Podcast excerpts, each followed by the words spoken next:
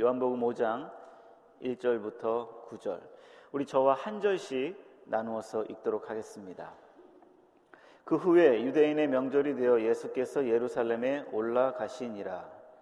예루살렘에 있는 양문 곁에 히브리 말로 베데스다라 하는 못이 있는데 거기 행각 다섯이 있고 그 안에 많은 병자, 맹인, 다리 저는 사람, 혈기 많은 사람들이 누워 물의 움직임을 기다리니 천사가 가끔 못에 내려와 물을 움직이게 하는데 움직인 후에 먼저 들어가는 자는 어떤 병에 걸렸든지 낫게 되밀어라.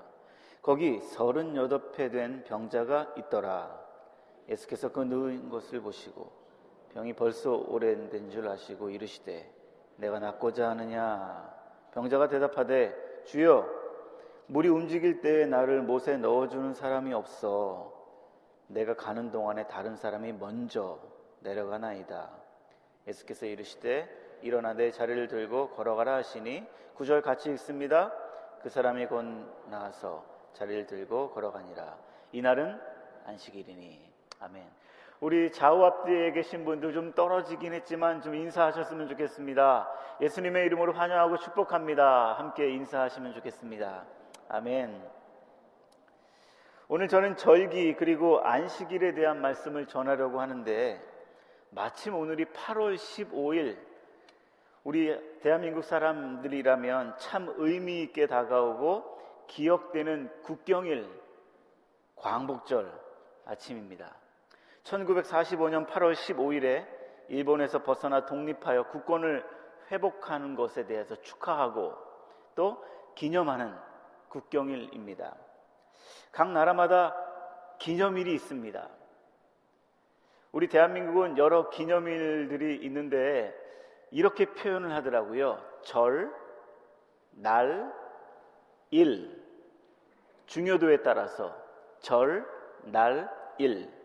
3일절, 광복절, 성탄절, 그렇죠? 날, 한글날, 어린이날, 일, 현충일. 우리가 살고 있는 미국에서는 거의 대부분 무슨 무슨 day 그렇게 기념일을 표현합니다.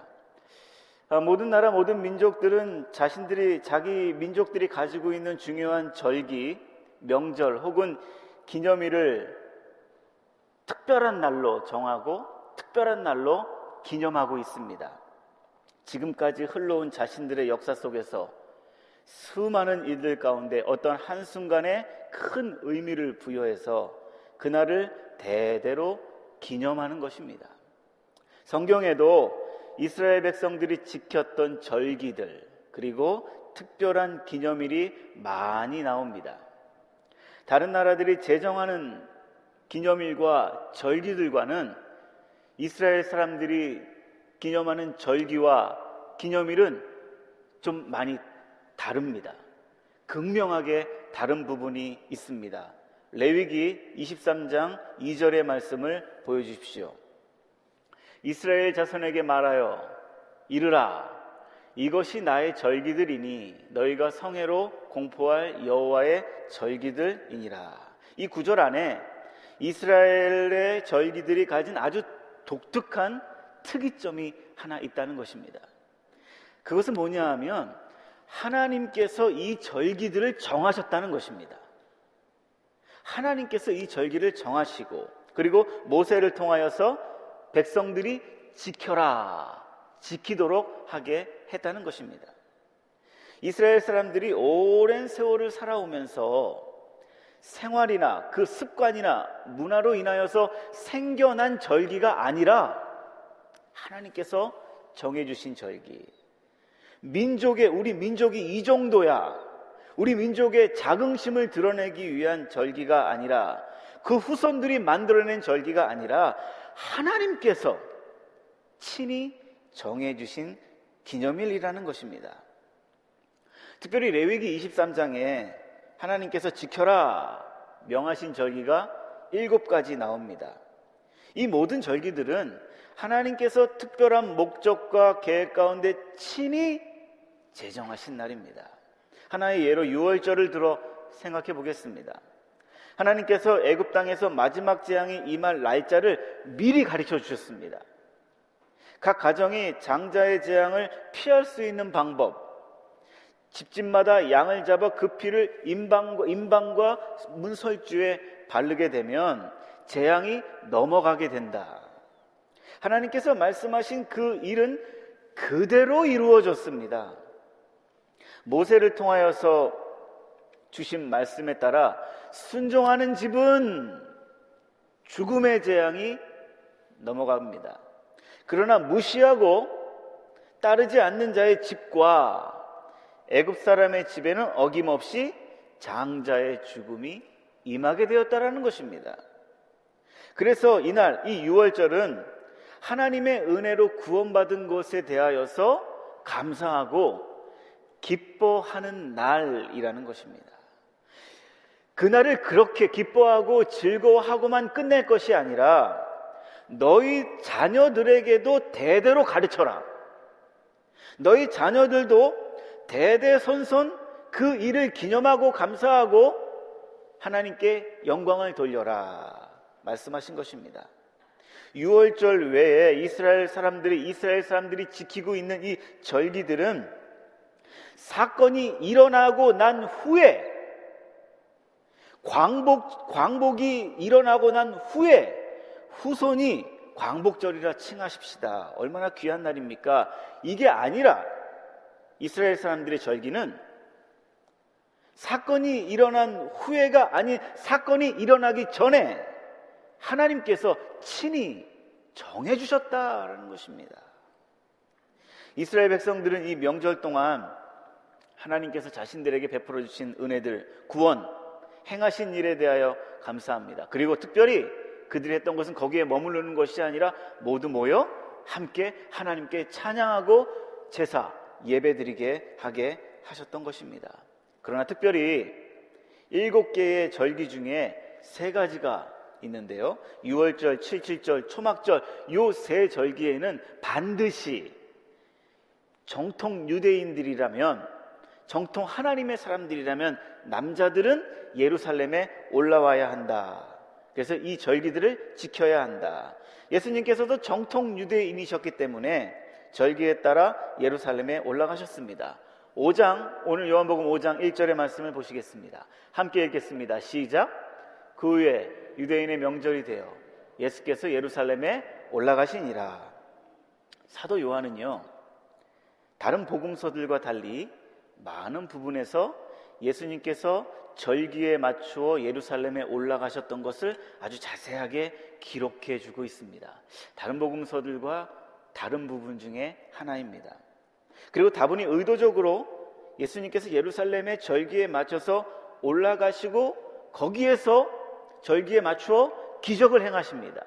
그리고 가르침을 일러주셨습니다. 요한복음 2장에는 예수님께서 가나에서 첫 번째 기적을 행하셨습니다. 그리고 난 후에 기적이 일어난 후에 예수님께서 바로 행하셨던 일은 유대인들이 그렇게 신봉하던 성전에 올라가셔서 장사하는 사람들의 상을 엎으시고 성전을 깨끗하게 하셨습니다. 첫 번째 기적 후에 일어난 행하신 사건입니다.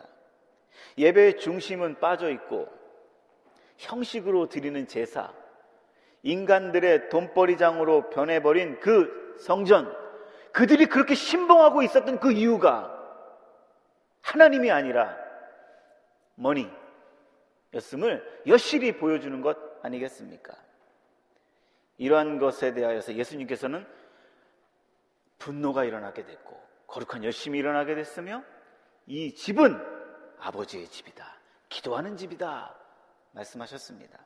그리고 지난주에 우리 이현재 목사님 통하여서 요한복음 8장에서는 예수님께서 예루살렘 성전에 올라가셨다가 가늠한 여인을 붙잡고 가늠한 여인 현장에서 음행한 일을 벌인 그 여인을 붙잡아다가 데리고 와서 심판하는 그 일을 만나게 됩니다. 그 모습을 통하여서 죄와 죄인인 우리들을 어떻게 다루시는가? 하나님이 죄와 죄인들에 대하여서 어떻게 하시는지에 대하여서 말씀을 나누었습니다. 현장에서 잡힌 가늠한 여인을 율법대로 돌로 치자, 돌로 쳐야 합니다. 물리치시고 용서를 베풀어 주심으로 정죄만 남아있는 율법 위에 허다한 허물을 덮는 은혜의 법을 알려주셨습니다. 로마서 8장에서 말씀하시는 그리스도 안에 있는 생명의 성령의 법입니다. 이와 같이 38년 된 병자를 고쳐준 오늘 이 아침에 이 기적은, 이 표적은 예수님께서 행하신 세 번째 표적에서도 예수님께서는 우리에게 구약의 말씀들을 새롭게 조명하시고 또한 인간에 의하여 변질되기 전에 참된 안식일의 의미에 대하여 가르쳐 주고 있음을 알 수 있습니다. 예수님께서 행하신 세 번째 표적이 명절에 일어나게 됩니다. 그런데 그 명절에 그 명절 그 중앙에 들어 있는 안식일에 일어나게 됩니다. 예수님께서는 왜 굳이 안식일에 이 일을 행하게 하셨을까? 안식일에는 생산에 관련된 아무 일도 하지 말라. 장로의 유전에 반하는 행동. 예수님께서는 그, 그거를 38년 동안 내내 누워 있었던 그 아픈 그 사람에게 명하셨습니다. 일어나 자리를 들고 걸어가라. 유대인이 유대인들이 안식일에 행해서는 안 될 그 일을 아 왜 하필이면 38년 동안 참으셨었 참 참으시 참으셨는데 왜 그 전에 하시든지 아니면 지나서 하시든지 하셨으면 얼마나 좋았을까. 율법과 규례를 목숨처럼 지키는 그것을 의로 여기는 유대인들에게 어찌 보면 정면적으로 도전하는 것. 왜 예수님 그렇게 하셨을까? 아마도 그렇게 행하신 것에 대한 분명한 의도와 목적이 있을 것입니다. 그것을 찾고자 합니다. 그래서 오늘 이 아침에 예수님의 그러한 목적과 의도를 통하여서 우리의 믿음이 바로 세우는데 가르침 받기 원합니다. 오늘 말씀을 좀 더 깊이 살펴보기를 원합니다. 요한은 그의 복음서를 기록하면서 비교적 자세하게 때와 장소에 대하여서 기록해주고 있습니다. 요한이 베데스다 사건을 구체적으로 기록함에 있어서 다시 한 번 더 5장 1절의 말씀을 보여주시기 바랍니다. 이렇게 그 명절을 소개해주고 있습니다. 그 후에 유대인의 명절이 되어 그리고 난 후에는 이 명절이 어떠한 명절인지에 대해서 말해주고 있지 않습니다. 다른 장들에 나오는 명절에 대해서 이야기가 나오면 반드시 요한은 이 명절이 어떤 명절인지에 대해서 얘기하는데 이 요한복음에서는 명절을 얘기하는데 그것도 유대인의 명절이라 칭하시고 이 명절이 어떤 명절인지에 대해서 말해주고 있지 않습니다. 신구약 전체를 통틀어서 유대인의 명절이라는 이 제한적 표현이 세 번 나옵니다. 이 세 번이 다 어디에 쓰이는가? 요한복음 5장, 6장, 7장. 딱 그렇게 세 번이 나옵니다. 어쩌면 요한은 5장, 오늘 5장 후반부 38년 된 병자에 대한 유대인들의 모습을 염두에 두고 요한은 그렇게 기록해 놓았던 것 같습니다. 예수님께서 유대인의 명절에 따라 예루살렘으로 올라오셨는데 예루살렘에 올라오셔서 어디로 가야 합니까? 성전으로 가셔야 되지 않겠습니까? 그런데 예수님은 성전으로 가시지 아니하고 양문 쪽으로 발걸음을 옮기셨습니다. 그곳에 베데스다라 하는 오래된 연못이 있었기 때문입니다. 보통 연못 하면 주변 경치도 좋고 쉬어갈 만한 곳이 있었을 텐데 사도 요한은 그곳이 전혀 그런 곳이 아니었음을 가능하면 그 연못을 건강한 사람들이라면 피하고 싶어 하는 그러한 연못으로 그 연못의 풍경을 2절부터 4절, 조금 길지만 이렇게 말해주고 있습니다. 예루살렘에 있는 양문 곁에 히브리 말로 베데스다라 하는 못이 있는데 거기에 행각 다섯이 있고 우리말로 말하면 정자 같은 겁니다. 그 안에는 많은 병자, 맹인, 다리 저는 사람, 혈기 많은 사람들이 누워 물의 움직임을 기다리니 이는 천사가 가끔 못에 내려와 물을 움직이게 하는데 움직인 후에는 움직인 후에 먼저 들어가는 자는 어떤 병에 걸렸는지 낳게 되밀어라. 사도 요한이 자세하게 그리고 구체적으로 기록한 이 베데스다의 전경을 보게 됩니다. 어떤 냄새가 났었을까요? 그 베데스다 안에. 어떠한 소리들이 들렸을까요? 그 베데스다 안에.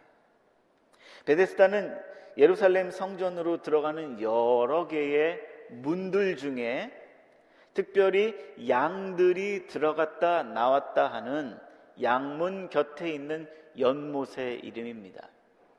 그런데 이 양들이 들락날락하는 이 문은 그냥 양들이 들락날락하는 문이 아니라 이 양들은 제사에 쓰일 하나님께 예배 드리는데 제물로 쓰이게 될 양들을 씻기고 그리고 정결 예식을 할 때에 필요한 물들을 모아두었던 인공 저수지 베데스다 곁에 있는 양문입니다. 베데스다라 하는 이름은 집 우리말로요. 집 그리고 하나님의 자비, 하나님의 헤세드 요 두 단어가 합쳐진 자비의 집, 은혜의 집이라는 의미입니다. 그런데 이곳에 언제부터인지 병이 치료되는 신비한 기적의 장소로 사람들의 입에서 입으로 타고 전해려 전해려 나갔습니다. 그래서 그 소식을 들은 온갖 병자들이 그 베데스다에 베데스다 목가에 모이게 되었습니다. 그런데 이 소문은요. 조금만 생각해 보면 이 소문은요. 조금만 상식적으로만 생각해도 에이 거짓말 그런 게 어딨어? 할 만한 소문이었습니다. 그런데도 많은 병자들이 모였고 많은 환자들이 중, 그것도 중증 환자들이 모였습니다. 왜 그랬을까요?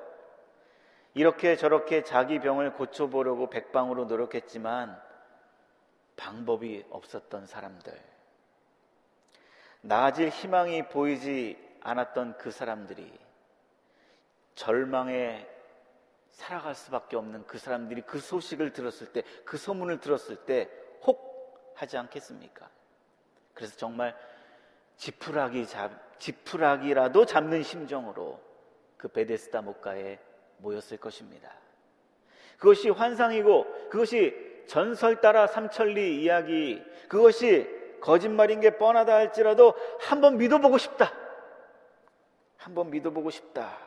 절박한 병자들과 가족의 심정 아니겠습니까? 그런데 안타깝게도 예수님께서 38년 된 병자를 찾아가 만나실 때까지 실제로 그런 일은 일어나지 않았습니다. 그 말이 사실이었더라면 물이 움직일 때 천사가, 천사가 내려와서 물이 움직이게 되면 그때에 그 못에 들어가면 낫는다. 그게 진짜였더라면 로마 당국과 그리고 재빠른 장사꾼들이 비싼 자릿세 그리고 입장료를 받아가면서 그것을 휴양지로 그것을 치료의 병원으로 만들지 않았겠습니까? 오히려 그것을 지금은 병자들이 가득 있는데 그 병자들을 다 내보내서 오히려 화려한 그것으로 만들어내지 않았겠습니까? 그런데 더 절망적인 것은 이 전설과 같은 기적의 베데스다 이야기에도 철저하게 적자 생존의 법칙이 있는 성공 신화가 그 속에 들어가 있다는 것입니다. 베데스다의 세계관. 베데스다를 간다 할지라도 아파서 베데스다를 간다 할지라도 아무나 고침받는 것 아니었습니다. 어떤 사람이 고침받을 수 있는가? 물이 움직일 때에 무조건 제일 먼저 들어가는 사람. 제일 먼저 들어가는 사람. 4절에 보시면 이 베데스다가 얼마나 처참하고 잔혹한 생존 현장인지를 말해주는 두 개의 단어가 나옵니다. 스크린을 보십시오. 가끔, 먼저. 어, 가끔 와 환장할 노릇입니다. 언제입니까? 언제 가끔. 어, 한 달 후, 1년 후가 아니라 가끔 와. 어떻게 해야 되죠?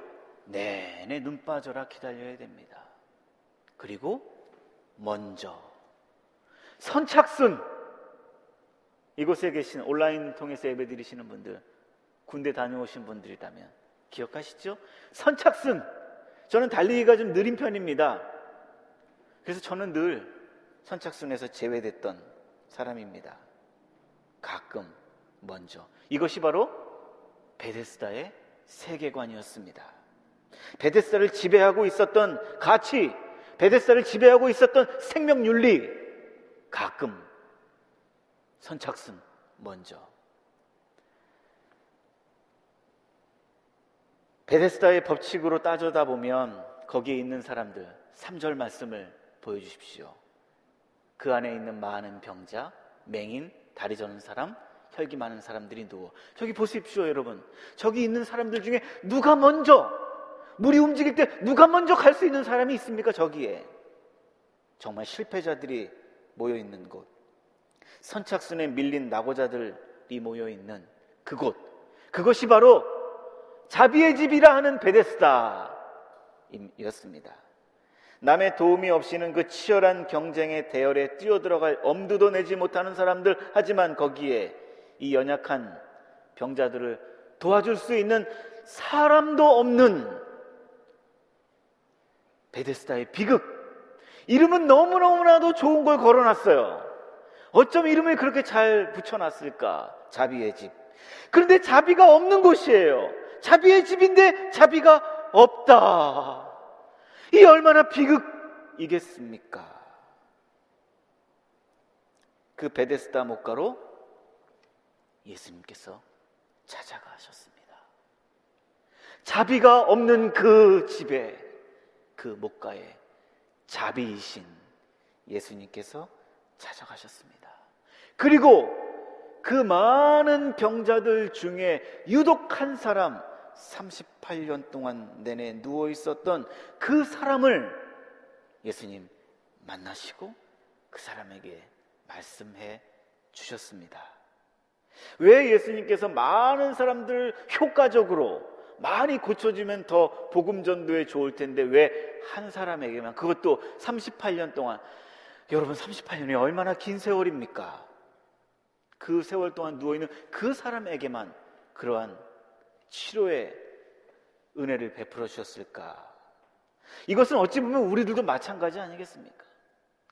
말씀을 묵상하면서 내내 저의 제가 듣고 있는 지금까지 듣고 있는 저의 동창생들을 한번 생각해 보았습니다. 국민학교, 중학교, 고등학교, 대학교 때 저의 동창생들 지금까지 제가 들었던 저희 동창생들 중에는 목사는 저 하나뿐입니다. 아직까지 하나님이 왜 저인가요? 다른 동창생들 똑똑한 친구들도 많고 수에 빠르고 머리가 팽팽 돌아가는 친구들도 많은데 왜 저입니까? 왜 38년 된 병자에게 찾아가셨습니까? 왜 나에게, 왜 여러분들에게 복음을 듣게 하셔서 예수님 믿게 하시고 하나님의 자녀로 삼아 주셨습니까? 어찌 보면 38년 된 병자의 그 이야기는 38년 된 병자를 찾아가신 그 사건은 그 옛날에 2000년 전에 일어났던 사건이 아니라 지금 나에게, 우리에게 임하는 실제적인 사건 아니겠습니까? 예수님은 자비를 말하지만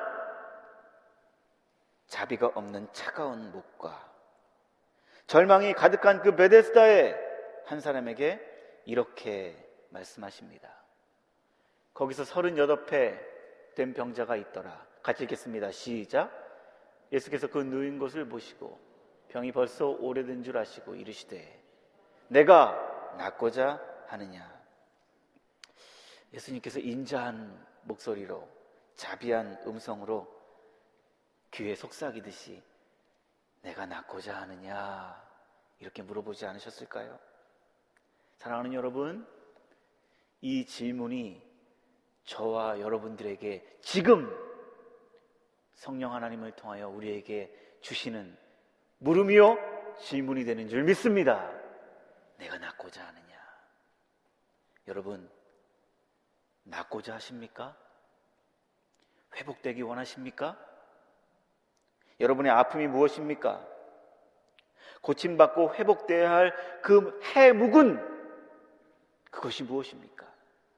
지금 무슨 문제 때문에 그렇게 안다리오, 복다리오 하십니까? 그 문제가 무엇입니까? 그 문제가 여러분들 절망 속으로 어찌 보면 지옥의 사자를 늘 경험하는 그 심정으로 살게 하는 그 원인, 그 고통이 무엇입니까? 내가 낫고자 하느냐? 물으실 때 여러분들 어떤 대답을 하시겠습니까? 예, 주님, 낳고 싶습니다. 낳기를 원합니다. 이 한마디 외에 무엇이 필요하겠습니까? 오늘 믿음으로 주님 낳고자 합니다. 예, 고백을 하는 성도님들은 하나님의 성령께서 우리 모두에게 회복의 은혜를 주실 줄 믿습니다.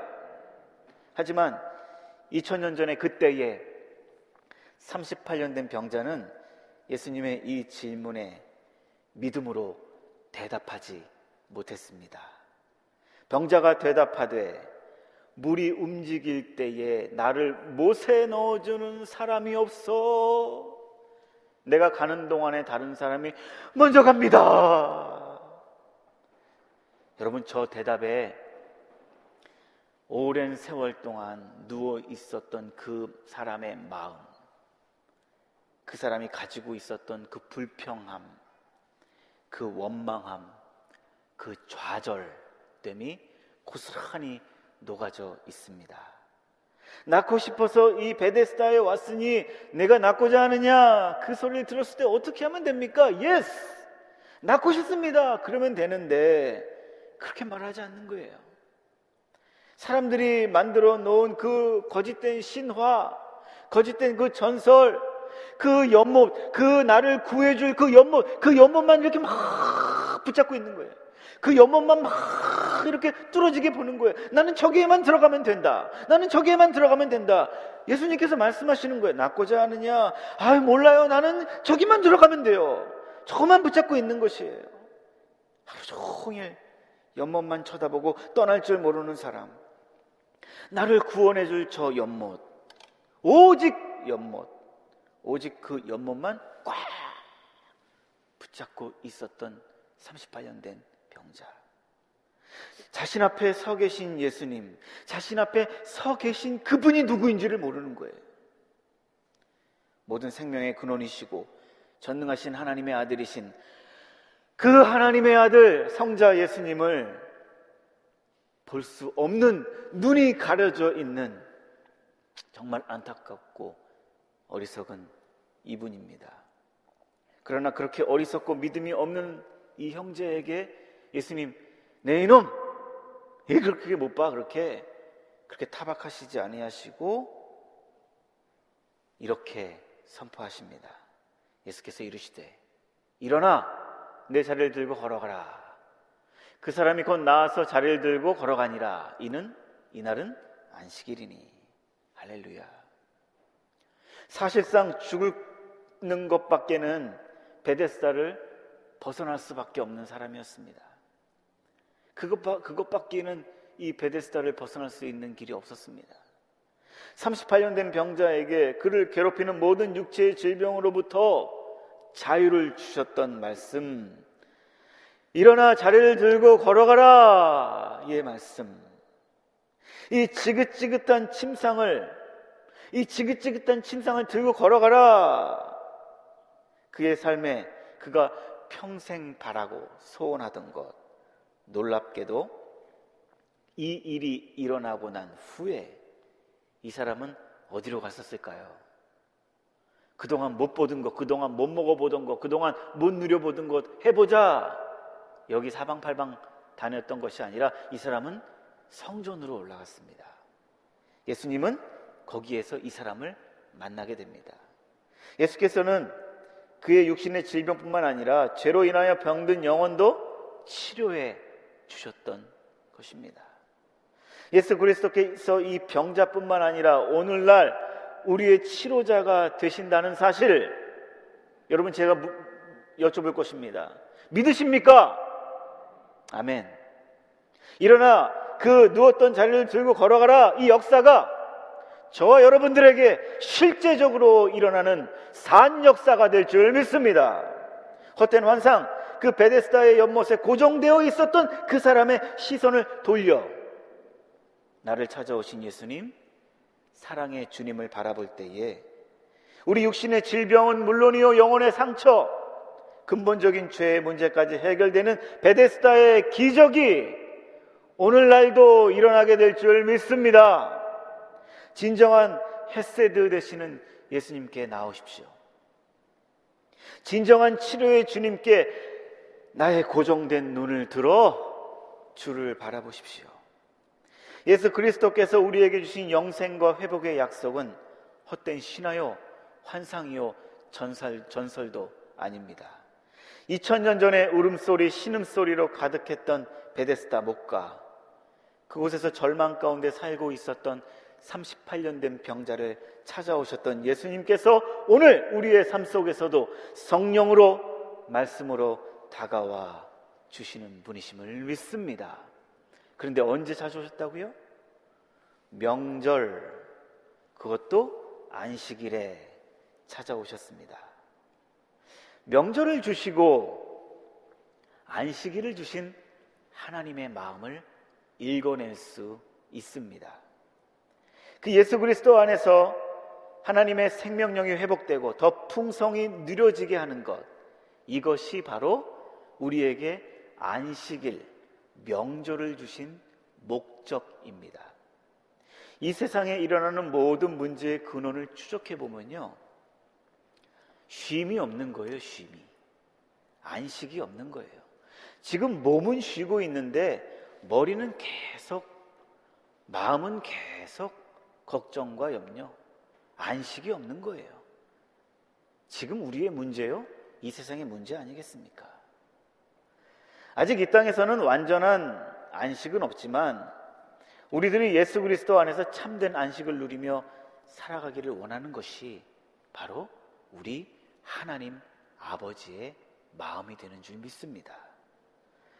하나님께서 처음 안식일을 우리 인간들에게 주셨던 것을 여러분 기억하십니까? 창세기 2장 1절 그리고 2절 함께 읽겠습니다. 시작.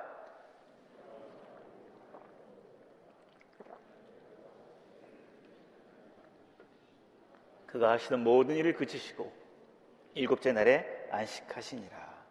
천지를 창조하신 하나님께서는 마지막으로 인간을 만드신 다음에 6일 동안 자신이 이루어 놓으신 결과물들을 보고 굉장히 만족해 하셨습니다. 아, 참, 보기 좋다.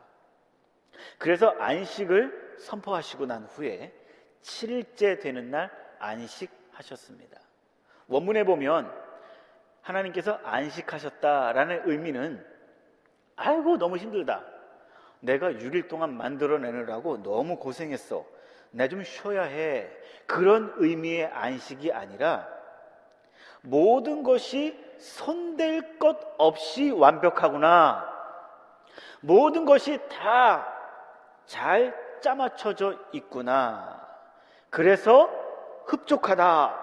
다 이루어냈다의 의미인 것입니다. 모든 것이 하나님의 손에 완전하게 이루어졌습니다. 그렇기 때문에 우리는 우리가 누려야 할 이 안식일에는 하나님의 완전함, 우리를 구원하신 그 하나님의 손길, 우리를 인도해 내시는 그 하나님의 은혜, 그것에 대하여 감사하는 날, 그것이 바로 안식일. 하나님께서 허락해 주신 생명의 충만함을 누리는 그날, 그날이 바로 안식일인 것입니다. 또 안식일에 대하여서 구약 성경에 나오는데 신명기에 나옵니다. 하나님께서는 안식일의 규례에 대하여 말씀하시며 그 전날 만나를 거두게 될 때 이틀치를 거두게 될 것이다. 안식일 전날에는 안식일에는 만나가 안 내리니까 이틀치를 거두게 될 것이다. 이틀 먹을 양식을 한꺼번에 내리게 된다라면 광야에 있는 사람들은 두 배의 만나를 거두어 들여야 합니다. 그런데 이렇게도 생각해 볼 수 있지 않겠습니까? 안 내리면 어떡하지? 안식일 전날에 두 배를 거둬야 되는데, 어이구, 내일 만나 안 내릴 텐데, 아, 매일, 매일, 매일, 내일 안 내리는데, 두 배로 안 내리시면 어떡하지? 그래서 하나님께서 주신 말씀, 그거 염려하지 마라. 그거 걱정하지 말고, 너희들은 안식해라. 쉬어라. 나의 명령 가운데 염려하지 말고 안식해라. 내가 행할 것이다. 너희는 내가 행한 것을 내가 이루어 놓은 것에 대하여서 풍성히 누려라. 그리고 그 안에서 온전히 기뻐해라. 그래서 안식일에 귀례를 허락해 주신 것입니다. 바로 이것이 안식일을 허락해 주신 그리고 절기를 주신 우리 하나님 아버지의 마음입니다. 이 마음을 알게 하시려고 예수님께서는 세 번째 표적을 통하여서 말씀해 주시고 행하셨던 것입니다. 그런데요, 너무나도 안타까운 것은 세 번째의 이 표적을 보고 유대인들이 반응이 너무 우리를 당황스럽게 합니다. 그것은 뭐냐 하면 38년 된 중병 환자가 예수님에 의하여서 고침을 받았어요. 그런데 이 사람들은 기쁘지 않은 거예요. 이 사람들은 우와 어떻게 그런 일이 일어나지 하면서 하나님을 찬양하는 것이 아니에요. 야 저분이 진짜 하나님이시구나. 그 예수님을 하나님의 아들로 보지 않는 것이에요. 누가 그랬어? 누가 안식일에 이런 일을 벌였어? 왜 안식일에는 이런 일을 하면 안 되는데 자기들이 목숨처럼 귀하게 여기는 그 규례를 깨고 장로의 유전을 누가 깨뜨렸어? 얼마나 답답한 현실이며 정말 어떻게 이런 말을 할 수 있겠습니까? 그 38년 된 병자의 입장과 그의 가족의 입장으로 생각한다, 해본다라면 이런 말 할 수가 없을 것입니다. 하나님께서 우리에게 주시고자 하셨던 안식일의 그 참된 의미는 온데간데 없고 이것을 어떻게 지킬까? 이것을 어떻게 덕지덕지 장로의 유전을 붙여서 그래서 어찌 보면 요한복음 5장 1절의 그 시작을 유대인의 명절 아니 왜 유대인의 명절이에요? 제가 말씀드렸잖아요. 하나님께서 정하신 절기라고 그랬잖아요. 그러면 어떻게 표현해야 됩니까? 하나님의 절기가 되어야 되죠. 근데 왜 요한은 이 절기를 유대인의 명절이라고 했겠습니까? 사랑하는 여러분, 저와 여러분들의 안식일은 어떠하십니까? 우리 주님 앞에 나의 짐을 내려놓고 나의 미래의 일도 하나님께서 다 행하실 것입니다. 나는 그저 오늘 나에게 허락해 주신 이 은혜의 시간, 오늘 나에게 허락해 주신 이 건강, 나에게 주신 이것에 대하여 기뻐하고 만족하고 자족합니다. 내일 일은 내일이 염려하게 할 것입니다. 미래의 일은 내 손에 있는 것이 아니라 우리 나의 하나님 아버지의 손에 있으니 오늘을 그저 감사하며 오늘에게 오늘을 허락해 주신 하나님께 감사하며 오늘의 우리에게 주신 만나에 대하여서 만족하며 풍성히 우리에게 주신 생명을 누리겠습니까? 누리겠습니다. 이러한 마음으로 안식일을 맞이하고 계십니까? 아니면 그 베데스다의 목가에 있는 사람들처럼 그냥 그 그냥 눈이 벌겋게 베데스다 목가에 베데스다 그 못에 꽉 쥐고 계시진 아니하십니까? 아니면 유대인들처럼 자신이 정한 것, 자신이 만들어 자신들이 만들어 놓은 그 시스템 안에 꽉 갇혀 계시지는 않으십니까? 주 앞에 나와 안식일에 행할 것 꽉 세상 살아가면서 꽉 쥐었던 이 손을 주 앞에 펴 주께와 엎드려 경배하는 것입니다. 그게 바로 오늘입니다. 40년 광야의, 광야의 생활 가운데 함께 하셨던 하나님을 기억해 보십시오. 하나님은 백성들보다 앞서 행하셨습니다. 하나님은 백성들보다 장막 칠 곳을 먼저 찾으셨습니다. 날마다 하늘의 만나로 먹을 것을 공급하셨으며 목마를 때에 반석을 쳐서 물을 내시어 갈증을 해결해 주셨습니다. 구름 기둥, 불 기둥으로 밤과 낮으로 보호해 주셨습니다. 싸워야 할 대적 앞에서는 하나님께서 먼저 가 싸워 주셨고 이스라엘에게 승리를 안겨 주셨습니다. 오늘 우리도 그 하나님의 인도하심을 믿으며 예수 그리스도 안에서 회복과 온전케 되는 풍성한 생명을 누리시는 이 안식일이 되시기를 소원합니다. 말씀을 정리하겠습니다. 자비의 집, 은혜의 집, 그러나 실상은 자비가 하나도 없는 그곳, 정말 비참한 그곳, 그곳에 우리 예수님께서 찾아와 주셨습니다. 우리의 마음은 어떻습니까? 저는 목회자라는 이름표 레떼르를 달고 살아갑니다. 이름표는 목회자인데 내 속은 목회자로서의 삶이 있는가?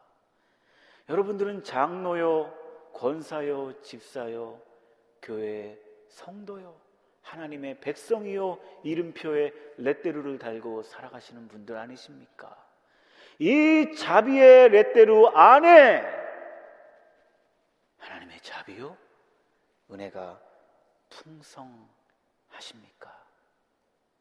그러나 기억하십시오. 자비가 없는, 은혜가 없는 그 베데스다 목가에 우리 예수님 찾아가 주셔서 38년 된 병자를 고치셨듯이 우리의 심령, 우리의 영혼, 우리의 육체의 질병도 치료해 주시는 하나님이 우리 살아계신 하나님 되심을 믿습니다. 내가 낫고자 하느냐? 예, 낫고자 합니다. 이 믿음의 고백을 우리 모두 들으시기를 바랍니다. 우리 예수님, 하나님이 일하시니 나도 일한다. 그 일하심은 생명을 살리기 위함입니다. 주신 생명을 더욱더 풍성케 하시기 위함입니다. 하나님 마음을 오해하면 안식일을, 명절을 인간의 것들로 만들 수 있습니다. 조심해야 합니다. 바라기는 하나님의 마음, 우리에게 생명을 주시는 구원의 기쁨과 안식을 허락해 주신 이 안식일에 기뻐하며 즐거워하며 우리의 두 손을 꽉 쥐고 있는 것들을 펴서 주님께 경배하며 감사하는 이 한날 되시고 이번 한 주간도 안식하며 주께서 허락해 주시는 것들을 누리며 살아가는 우리 모든 펠로십에 속해 있는 사랑하는 주의 성도님들 되시기를 예수 그리스도의 이름으로 축원드립니다. 기도하시겠습니다. 자비의 주님, 주님이 찾아오신 베데스다. 그 자비의 집에 내가 우리가 있습니다. 자비의 주님 이 시간 간절히 원하고 바라오니 이 베데스다에 찾아오신 주님께서 나를 고치시고 우리를 치료하시고 우리를 회복해 하여 주시옵소서. 주 예수 그리스도로 인한 풍성함이 넘치는 삶 되게 하여 주셔서 풍성한 생명을 주셨는데 나의 베데스다에 묶여 있고 율법의 규례에 묶여 있는 가난한 심령이 아닌 그곳에서 해방하며 그곳에서 광복의 은혜를 누리며 살아가는 우리 모든 하나님의 성도들, 하나님의 백성들 되게 하여 주시옵소서. 주 예수 그리스도의 이름으로 기도드리옵나이다. 아멘.